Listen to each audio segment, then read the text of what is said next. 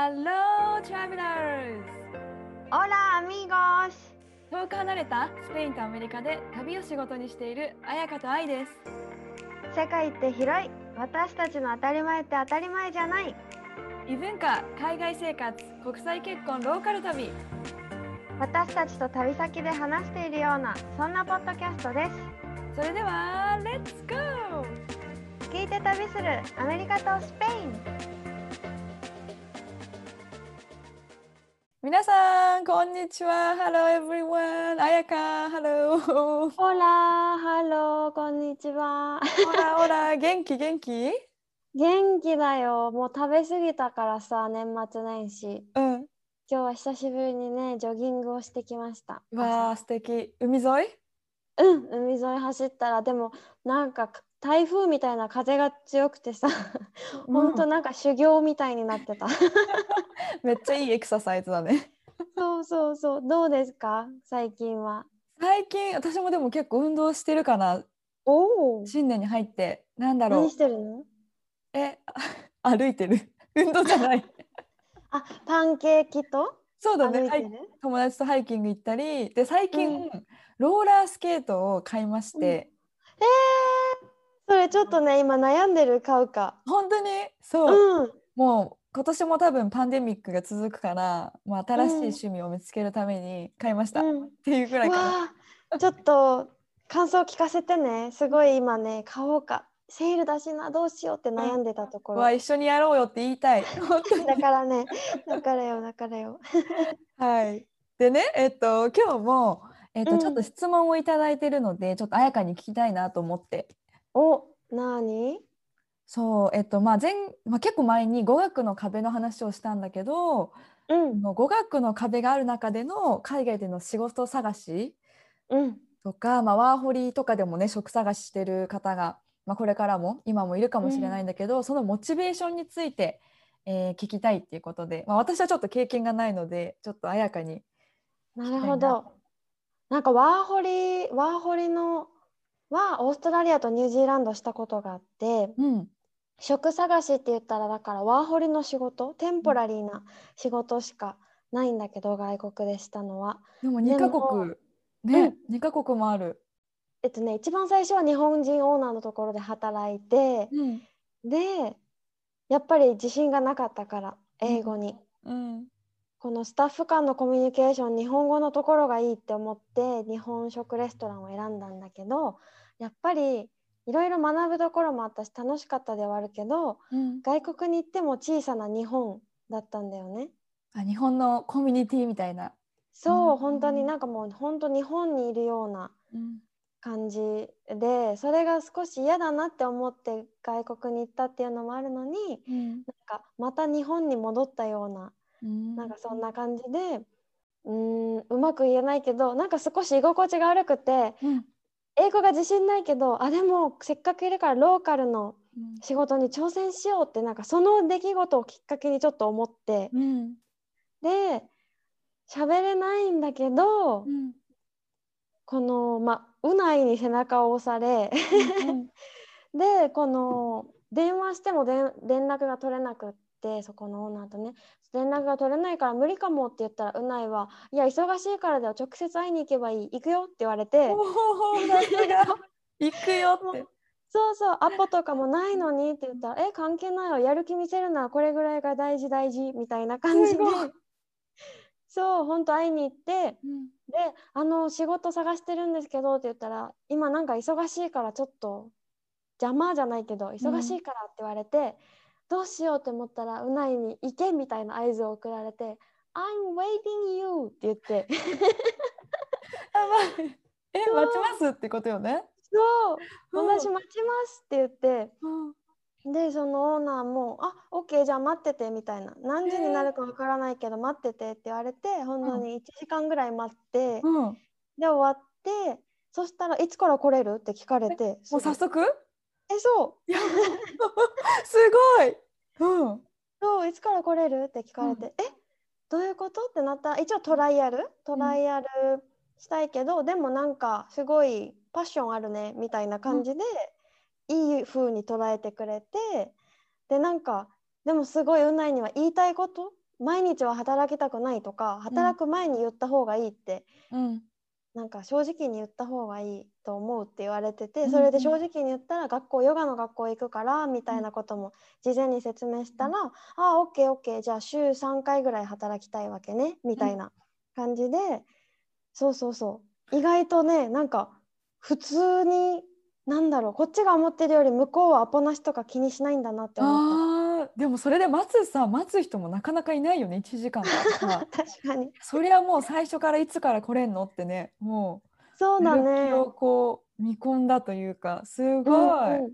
なんかあとよく聞くのは同じところにここで働きたいっていうなんかもう希望理想の場所っていうのかながあるんだったら何回も何回も言って行って顔を覚えてもらうぐらい。なんかもう誰か辞めたら私すぐ行きます入りますメニュー覚えましたぐらいのスタンスで行くと。働く前にメニュー全部覚えちゃって。ってことか。そうそう。とか。でもうんなんか私もよく仕事決まったらすぐメニューはできるだけ全部覚えるようにしたりとか、うん。うん自分が楽になるからね。うん。働いてる時に。なるほど。もうなんかこう断られてもめげないでちょっとこうもう一うん。歩アクションを起こすみたいな、そうそうそう。アクションを起こすとか仕事決まってもそれであって感じじゃなくてうん。私の場合ねすごいやっぱ語学にさハンデがあるって思ってるからいつでも。メニューを覚えてるとかなんだろうこう気配りができるみたいなところを見せると本当に時給が上がったりとかするから。へー。入ってすぐでも、あ仕事できるねじゃあもうトレーニング終わりねみたいな感じで時給が上がったりとかもあってなんかできる努力はするべきだなって思った。もうなんかでも確かにさなんか自分で制限かけたかけちゃったりとかさあーまあ今うん。募集してないしとかそれだけで何のアクションも起こさないんじゃなくてもう働きたいならとりあえず行ってやる気そうを持っててそうそう。そうなんかその方がいろいろ経験にもなるかななる気がする。素敵です。ちょっと私もねもし現地で働くことがあったらもうちょっと見習う、それは本当に今思ったえでも語学ができるでしょ？もう英語ができるから。いやーそれってでもな働いたいやビジネス英語とかやっぱまだまだ全然できないしさ。か。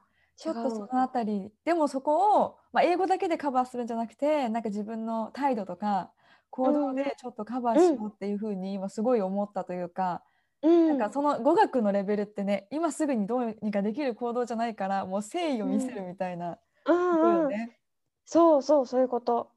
学びます。そしたら本題に入りますよ。入りますよ。はい。今日はちょっと旅の話をメインにしたいなって思ってて。うんうん。スペインとアメリカを旅旅行？旅している中で驚いたこととか面白かったこととか何かある？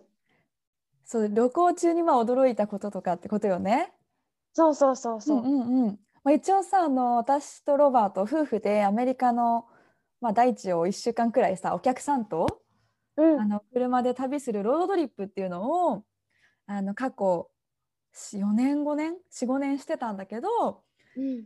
私が初めてアメリカに来て初めてその自分たちのロードトリップを彼の両親と視察に行った時に驚いた時の話うんうんそうなんだけど、州によって法律が違うっていうことがあったんだよね。うん。うんうんうん。スペインって違うんかな？州によって法律。えどうなんだろう？でもえー、わかんない。違うかもね。今コロナは違うけどうん、マドリードはに何人以上は座っちゃダメ。バスクはなんとかとか。でもコロナだからね。特別な。そっかそっか。そう確かに、うんそれもね日本とかでもありそうよね。そういうの。うんうん。確かに。なんかまあ広いからこそ、まあ、州によって法律が違うなって面白いなって思ったのは、もううん本当に町から町に行くまでにすっごいどいど田舎だったりもう砂漠地帯だったりとかもう大自然の中をもう360度何もないみたいなところをね車でビーンって走っててうん。カリフォルニア州からあのギャンブルの街ラスベガスがあるネバダ州に入る時うん看板があってネバダ州って書いてあるのね。でうん。そこに入るともう入ったと同時にあのカジノがあるんだよね。やっぱギャンブルの。お。砂漠のど真ん中にホテルのなんかお城みたいなのがボーンってあって。えなんかあんまり想像ができない。砂漠よね。砂漠の中にサボテンとかそれこそあって。う。ん、その中に、うん。あなんかビル見えてきたみたいな。でネバダ州って書いてあってそこから入るともうなんかホテルの中に遊園地があるような なんかうわものがまずボンって置いてあってで、うんうんカリフォルニアは基本的にそのカジノ経営が禁止されてるんだよね。でもそのラスベガスカジノがあるラスベガスは OK だからもう州を越えたらすぐにカジノがわーってあるっていうね。でもうんうんそこがやっぱ違うから州をまたいだ瞬間にあのカジノがあったりとか。本当だよねだってうん禁止されてる場所からカジノするために行くような場所に入るって感じだようんね。うん、でもおもまた面白いのがなんかその先住民のネイティブアメリカンうんいう人たちの居留地とかが、ね、いろいろいろんなとこにあるんだけどカリフォルニアでもあのカジノがあるのでもカリフォルニアでもねうんうん。ネイティブアメリカンだったら経営していいっていうカジノなんだよね、何それ。そうだからカリフォルニアあるカジノは全部そういう先住民の人が経営しててでも、ネバダだったら、まあ、普通にあのビジネスとして経営できるっていうちょっとうん。私のあのロバートから聞いた話で私の伝え方でちょっと間違ってたら申し訳ないんだけどでもそれは確実、うん、うんで、ううん。んうんうん。一個質問があるんだけど、うんうん。カリフォルニアはこの先住民のネイティブアメリカンが経営するなら OK。OK うんそしたらお客さんは？お客さんもネイティブアメリカンじゃないとダあメなの、うん。誰でも入って大丈夫。あお客さんはいいんだ。そう。面白いよね。面白い。うん、でカリフォルニアは基本的にレストランとかバーでタバコを吸っちゃいけないんだけどうん。まあそのやっぱネバダの、まあ、ラスベガスは OK っていうどこでも結構吸える、まあ、お店にもよるかもしれないけどへえ。とかね。なんかその辺が面白いなと思っててであのまたもう一個その旅中に今度はアリゾナ州っていうところに入るのねいろんな国立公園があるエリア。うんうん。でそのアリゾナ州って基本的にサマータイムがないんだけど、うんサマータイムみたいなの1時間時間がこうへ変わったりとか日が短くなるからとか、でもアリゾナ州の中の ネイティブアメリカンだけ違う時間を使ってるエリアとかがあるの。なんかもへう ちょっとねややこしくなってきたけどえうん。なので旅行中に旅中にアンテロープキャニオンって聞いたことある？ないない初めて聞いた。なんか洞窟の中に何だろう、うん砂をこう川とかで砂が削られてそのね穴から一本の太陽の光がこう差し込んでるなんかウェーブみなんだろう。なみなみみたいな。そうそうそうあそう。合ってる？うん合ってる。そのなんか砂岩砂の岩が削られてうん。なみなみしてて、でそこってあのネイティブアメリカンのエリアでだからそこだけ時間が違うんだよね。そのツアーに行く時はアリゾナの時間じゃなくて、えっと、そのネイティブアメリカンの時間で行かないといけないっていうもうややこしいのとりあえず。そのネイティブアメリカンの時間は？何？まあ。一時間戻るとかそんな感じ？そうそうそうそうなるほど。ネイティブそこのネイティブアメリカンはサマータイムを使用してるからでもアリゾナはサマータイムを使用してなくてとか本当に間違えちゃってツアーを行けなくなっちゃったりするからもう私たちも毎回そうだよね。しっかりなんだろう時間調整確認しないと。今後ね行く方がいたら要注意って感じ？えそうここは実際愛たちがこのツアーで行っていたところ？そうだねそうだねお連れしてたとこわろ大自然の中にでそのツアーというかその洞窟に行くのは私たちは中に入れなくてあその理由がネイティブアメリカンの人のツアーをで行かないと中に入れないっていうなるほどね。私たち待ってたんだよね。のなんだろうある意味収入源みたいな感じ？そうそうそうでさらにそこからカリフォルニアに帰る時に、アリゾナからカリフォルニアのところに検問所みたいな場所があってうん。でそこにし植物とかフルーツの持ち込みないですかって聞かれたりするんだよね。同じ国なのに。そうだよね。なんかうん。空港の海外に飛ぶ時みたい。そう。なんかもちろんなんだスーパーで買ったフルーツとかは大丈夫なんだけどなんかうん。カリフォルニアの農業とかさ、その果物とかのそのビジネスってかなり大きくて世界的にもね。あそうあなんだ。の多分カリフォルニアブランドとか品種を守るためになんかいろいろと規制があるみたいで、結構なんかシトラス系の植物は持ち込みしちゃいけないとか。なんかねだからロードトリップ中に時間が変わったりとか法律が変わったりとかなんかね面白いなって思いながら同じ国なのに、なんかびっくりしたんだよねそこが。いや面白い。まず同じ国でそんなにたくさん違いがあるのが面白い。法律が違うとかさ、ネイティブアメリカンとかすごい興味ある。彩香はどう？スペインのさ、まあ、旅でも旅中でうもんうん。生活でもびっくりした。まだ私たちはこのツアーがまだコロナでできてないからお客さんとゲストさんと一緒に回るとかはないんだけど私のなんだろうびっくりな話というか去年ん？違うか。初めてスペインに来た時夏に来たんだけどスペインの食べ物って、まあ、食べ物の話になるんだけど パエリアとオムレツぐらいしか知らなくって。私も知らない。それぐらいしか。そうだよね。なんか本当になんだろうそんだけじゃないっていうのがすごいびっくりした。でめちゃくちゃ美味しくてご飯が、うん、イメージはある。うん、ある？本当？なんかバスク地方うないの家族がバスク出身だからバスクのご飯屋さんとかなんかもう外れがない。どこに行っても本当美味しくって。そう。でなんか有名どころで言うとこうスペイン全土で有名なもので言うとハモンっていうなんか生ハムうん。がすごい有名でお店とかでもこうこう足なんだろう本当にこう生でカットしてるのが普通に見れたりとかするんだけどうん、この生ハムがやっぱり有名なんだけど私がびっくりしたのがスペインってなんかチーズとお肉のイメージがあったんだけど野菜がめちゃくちゃ美味しい。へええ新鮮ってこと？えなんかねうん、なんかね野菜のなんかピミエント・デル・ピキーヨっていうのがあるんだけど その名前。でもそれは赤パプリカはいはい。なんだけどすごいなんかブランドというかいい赤パプリカまあブランドって言ってもでも普通に食卓に出てくるうん。普通に出てくるんだけどパプリカを炭火焼きしたものででオリーブオイルで漬けられてるんだけどこれがなんかお肉料理の時だったりお魚料理の時だったり付け合わせとしてよく食卓に上がるわけね。うん。レストランでもよく出てくるしえもうこれがなんかもう普通のパプリカと全然違くって甘くってとりあえず本当にこれが美味しいからぜひバスク特にバスクが美味しいからバスク地方に旅行に行く人は食べてほしいしお土産でも買ってほしいって思うぐらい、へええパプリカを？そう。あでもねこれはカンカンとか瓶とかに入ってる。あじゃあ持って帰ってお土産にできるんだね。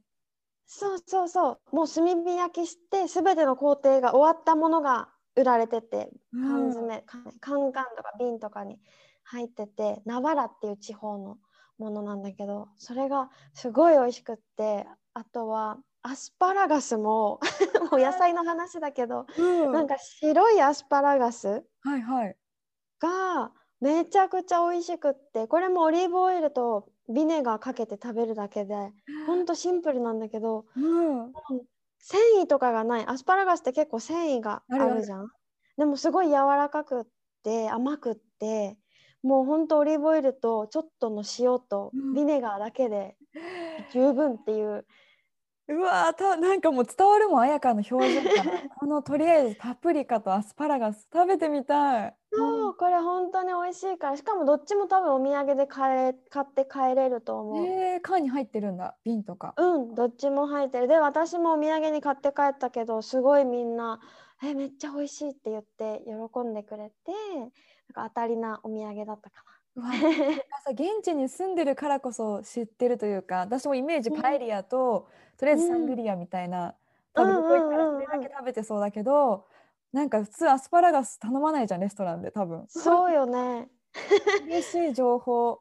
うんそう、え、でもそうそう、まあ野菜も美味しい。お肉とかお魚ももちろん美味しいんだけど、なんかそれが個人的にびっくりした。野菜のイメージがあんまりなくって、うんスペイン。肉食ってイメージだったから、野菜めっちゃ美味しいじゃんってなったし、あとは建物うん。がなんだろうもうディズニーランドかなと思うぐらい普通の街が。もうえ全てが綺麗カラフルで綺麗ででなんかすごい好きなのが街ごとにカラーが違うというか、うん。なんだろう。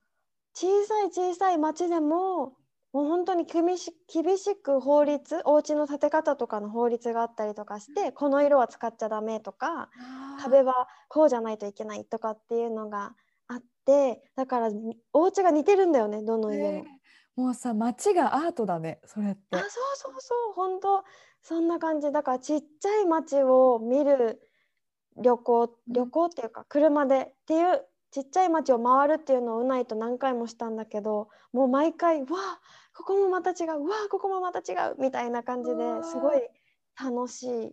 うわなんか食も美味しくてさ街も良くてさいやそりゃうん。みんなスペイン大好きよね。もう本当に悪いこと聞かない、うん。いい話しか聞かない。そうだね。こんな感じかな。びっくりというかうんなんか大好きになったところスペイン好が。きだったのがささらにみたいなね。そうそうそうそう。なんかマドリードとかバルセロナだけじゃないんだなって思った。こんなに綺麗な街並みが。わあ余計行きたくなるわ。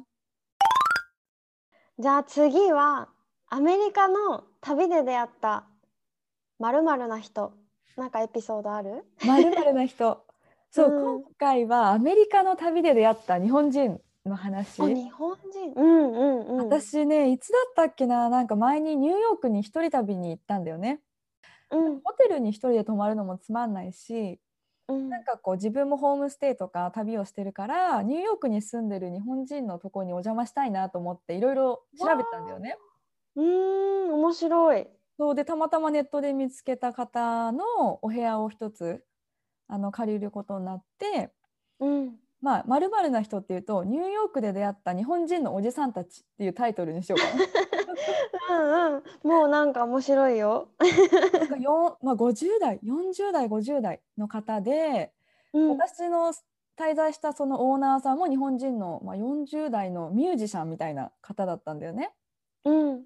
でもうみんでその友達とかもみんな40代50代で結構夜にみんなで飲んだりとかしてて、うん。で彼らが急にこうやっぱ語り出してねいろいろと、うん。もう2 3 0年住んでんのかな？ニューヨークに。でもやっぱすごくニューヨークにチャレンジに来る日本人ってすごくたくさんいるんだって。やっぱ夢をアメリカンドリームをつかみに。そう。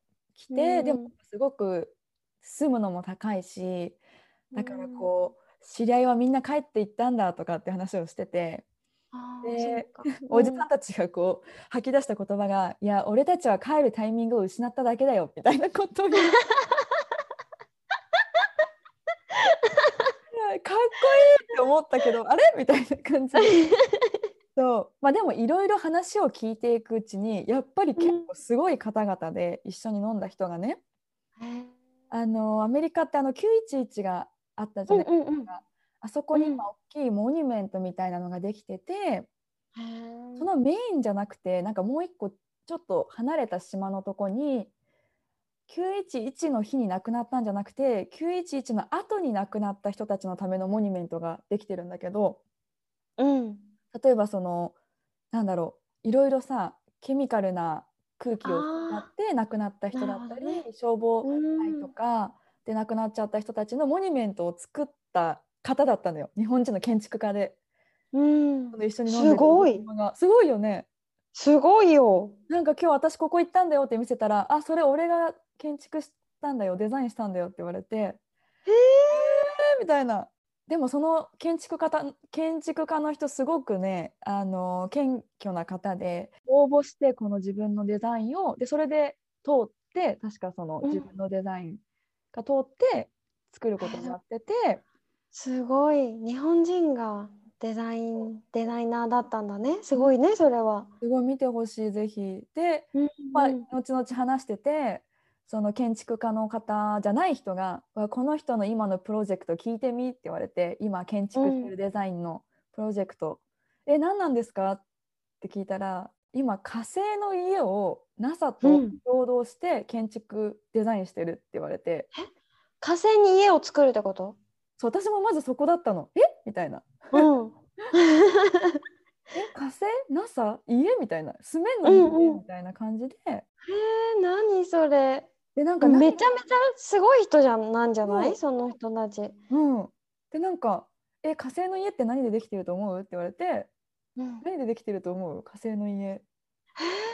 わかんない。なんだろう岩。なんだっけな。氷って言われたの、えー、何まあ、多分いろんなね物質が入ってると思うんだけど。うんもうなんかもう鳥肌ものでで彼はまた「いや俺はラッキーだっただけです」みたいなうん。もう何この謙虚な方みたいな感じで、えすごい。でなんかまたおじさんが入ってきてうんもう一人ジョインして 彼は音楽作曲家の方で、うん。まあ、海外の有名なそのテレビ番組だったりとか、まあ、日本での、まあまあ、CM とか、まあ、そういったバックグラウンドミュージックをあの担当してる作曲家の方でうん。「えどんなやつ作ってるんですか？どんなテレビ番組とか TV ショーなんですか?」って聞いたら「契約上言えない」って言われてそうなんだ。なんかとりあえず一人で行ったニューヨークの旅ですっごい刺激的な日本人のおじさんたちとの出会いがあってうん。なんかカリフォルニアのこのゆったりとした空気とやっぱ全然違うなって感じたんね本当だね。うん思った。え連絡先とか交換したの？あ一応名刺をいただいてあら。え綾香はさスペインで出会ったまるな人っている？まるまるな人っていうかもうスペインに来てすごい思ったのがみんなダンスが上手。イメージあるえサルサってこと？サルサとか特に女の子は本当みんな上手でなんかスペイン夏？8月？7月ぐらいから夏になるとフィエスタって言ってパーティーシーズンになるんだけど、お祭りか。いろんな街でお祭りをやるんだけどお祭りも1日2日じゃなくて1週間本当にずっとお祭りが続いたりしてうん。い夜中まで音楽が鳴っててみんな踊るんだけど本当にみんな踊るの。もうえ年齢関係なく？えもう関係ないもうさだってうないのおじいちゃんとおばあちゃんですら踊るから80何歳だよ。わでももうみんなめちゃくちゃ踊るんだけど中でも私がびっくりしたカップルがうないの友達の友達まあし知り合い？同級生の両親って言ってたんだけどだから60歳よ2人とも。なの2人が本当にこのフィエスタお祭りの街の広場の中心でなんか単語のなんだろう大会みたいなバリの キレのあるダンスを本当60歳のさおお母さんがピンヒール履いて踊ってるんだよ。へえすごくない？えもうすげえと思ってそれをめっちゃ見て、見ててあもうこんななんかキレッキレのダンスを60歳でも踊れるってすごいと思ったらその横で本当にまだ5歳にもならないぐらいの女の子もキレッキレに踊ってて。全員がやっぱ陽気になるからなんかサルサ習いたいってめっちゃ思った。筋トレ教室みたいな通ってるんだけどそこにも、まあ、キャラの濃いメンバーが揃ってて、このうないの妹が先生でこのエクササイズクラスみたいなのやってるんだけどいつも音楽をかけてくれて、みんな音楽が変わ鳴るとこのウェイトダンベルとか持ってるのに踊るの。ける音楽に合わせちゃうんだね音楽に合わせちゃってきついって言ってたのに音楽が変わって自分の好きな曲とかになると全然踊り出すから さあポジティブなエナジーとかさ陽気なのってやっぱそこから来てんかねスペインの人って。なんかなとりあえずだって今日も家でちょっと寒くてやっぱ冬だから。でうないのお母さんに「えちょっと寒いから窓閉めていい?」って言ったわけね。そしたら「踊ったら?」って言われたもん。あったかくなるわよって。そうそうそう寒い時には踊るのが一番だよって言われてさそれ聞いたことないわ。もう何も言わないで窓閉めたけど ははってね苦笑いになっちゃう。そうそうそう言うんだろう。でもそこからみんなのさ本当パッションとかが来てるんだなって感じるわ。うん、えだからねこのコロナが落ち着いていつかゲストさんが来たらぜひぜひ一緒に踊ってほしい。絶対楽しい。もうさ踊れないとか関係ないよね。もうやって楽しいよ。そうそうそうそうなんかね逆に止まって動いていない方が目立つなんか愛がさ前クリスマスでイルミネーションしてない方が逆に目立つってうん言ってたのと似てるかも、こあの子どうしたんだろう。みたいな。結婚式友達の結婚式に参加した時もちょっと疲れてうん。踊ってなかったステップを踏んでなかったら体調悪いのって言われて。いや疲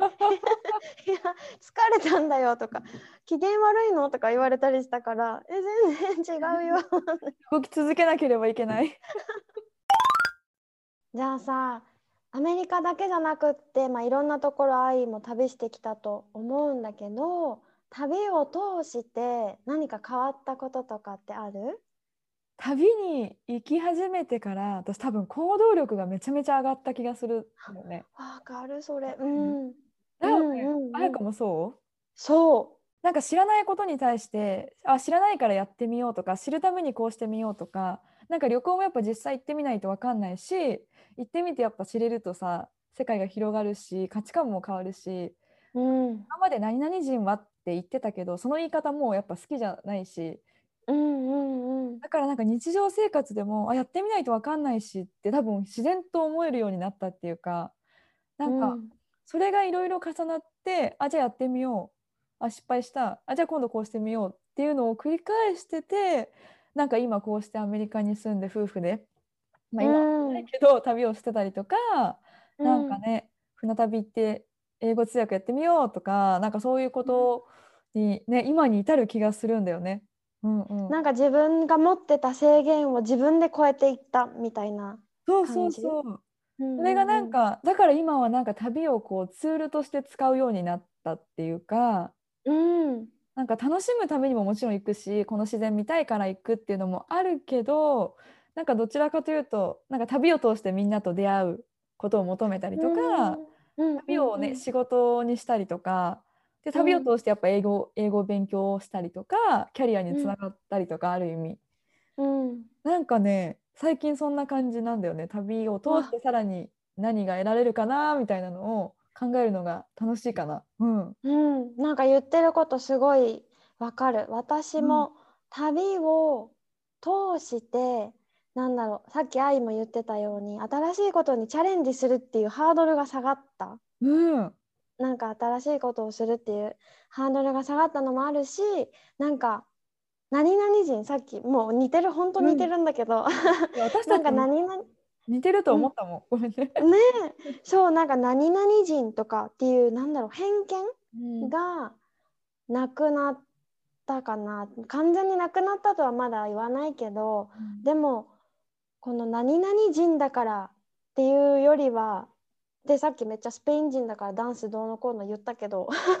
私も言ってるけど、なんだろねうん。う、うん、特にネガティブな面での何々人〇〇人はうん。どうのこうのみたいなのがなくなってきてあと旅しながらその国の人たちのことを知りたいとか知ろうってするようになったからローカルの人と話すようにしたりうん。話す話したいって思うようになったしそれこそ世界中のトラベラーたちとコミュニケーションをその旅の中で取ったりとかあとそうだね。自分の全部が自分の経験になるからさなんか自分が外に出てしまえば自分は外国人じゃん？で日本に帰ってきたらなんだろう外国人がいっぱいいるさね。前にもちょっと話したけどちょっと外国人の気持ちが分かるから優しくしてあげようとか、なんかそういう風に考えるようになったかな。前は全然思わなかったけど。わかるわ。なんかなんかいろんな人の価値観をさ知れることでさなんかいろんな見方ができるから本当に人に優しくちょっとできるようになるというかういろんな状況をこう見れるようになるっていうか。う。んうんそう。まさにこの視野が広がるしなんか自分の中のうーんドアこんなドアあったんだっていうドアが開くというかわかる？うん。この感覚。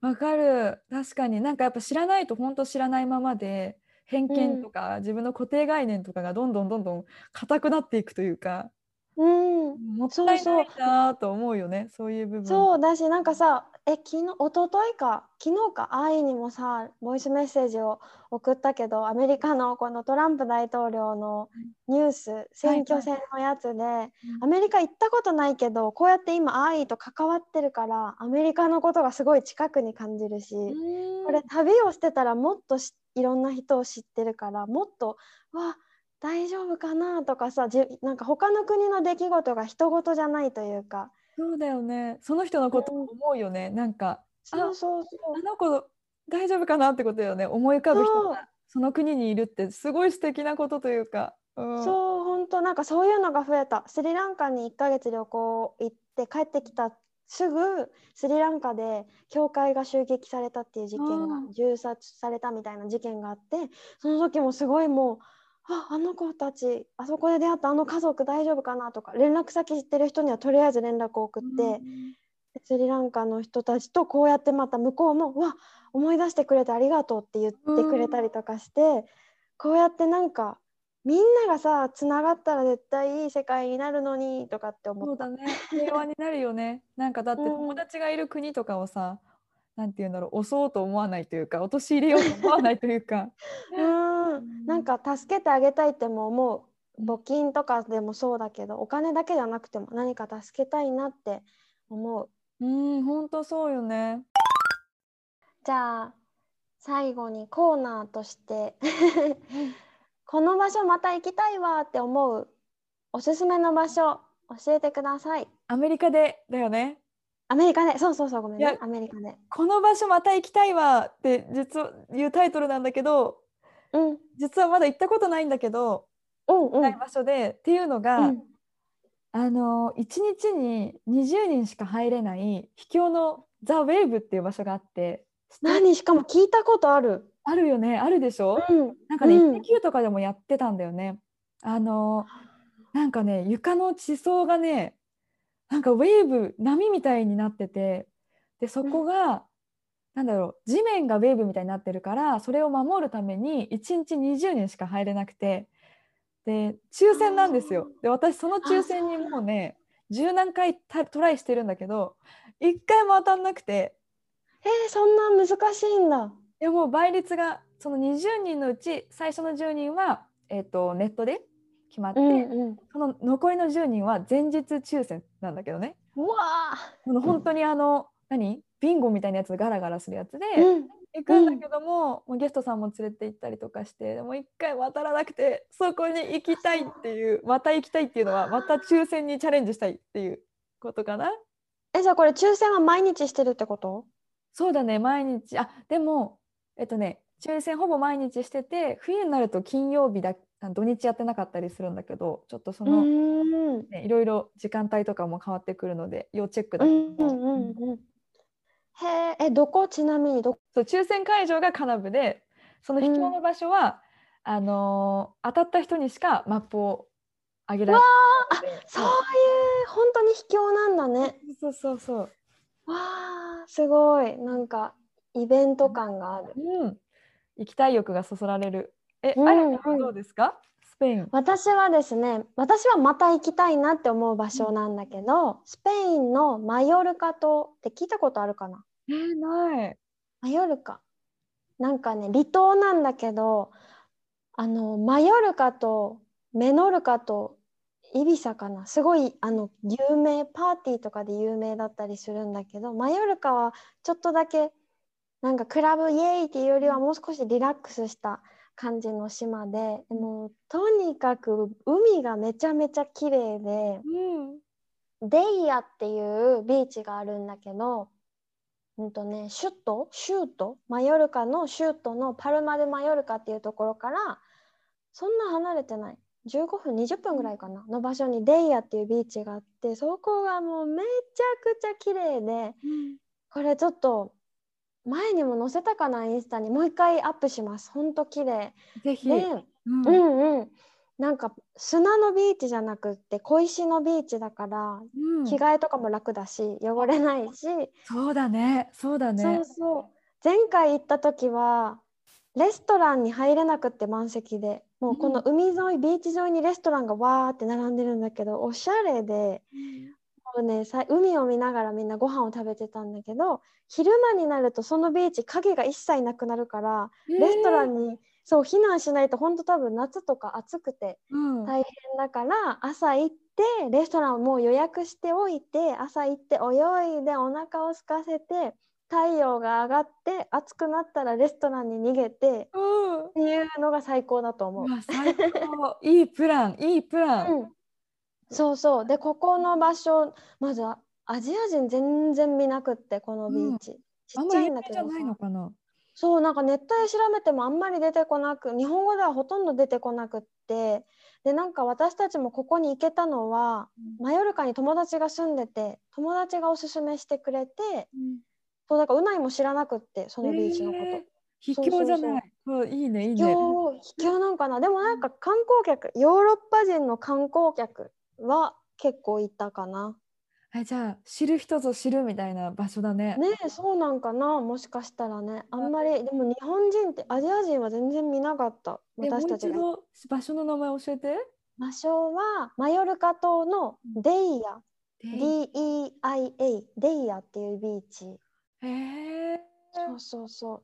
ぜひ行ってみてほしいですそこに。なんかすごい岩棚みたいなのがあってめっちゃ高いんだけどそこから若者たちがジャンプして海に飛び込んでいくんだけど誰かが本当すごい高くてさうん。もう本当に高いところから飛ぶから誰かが飛ぶためにみんなが指笛鳴らしたり拍手したり。そうちょっとヒーローみたいな飛んだ人は、飛びたくなるよねそんなね 気持ちいいえー。私はならない。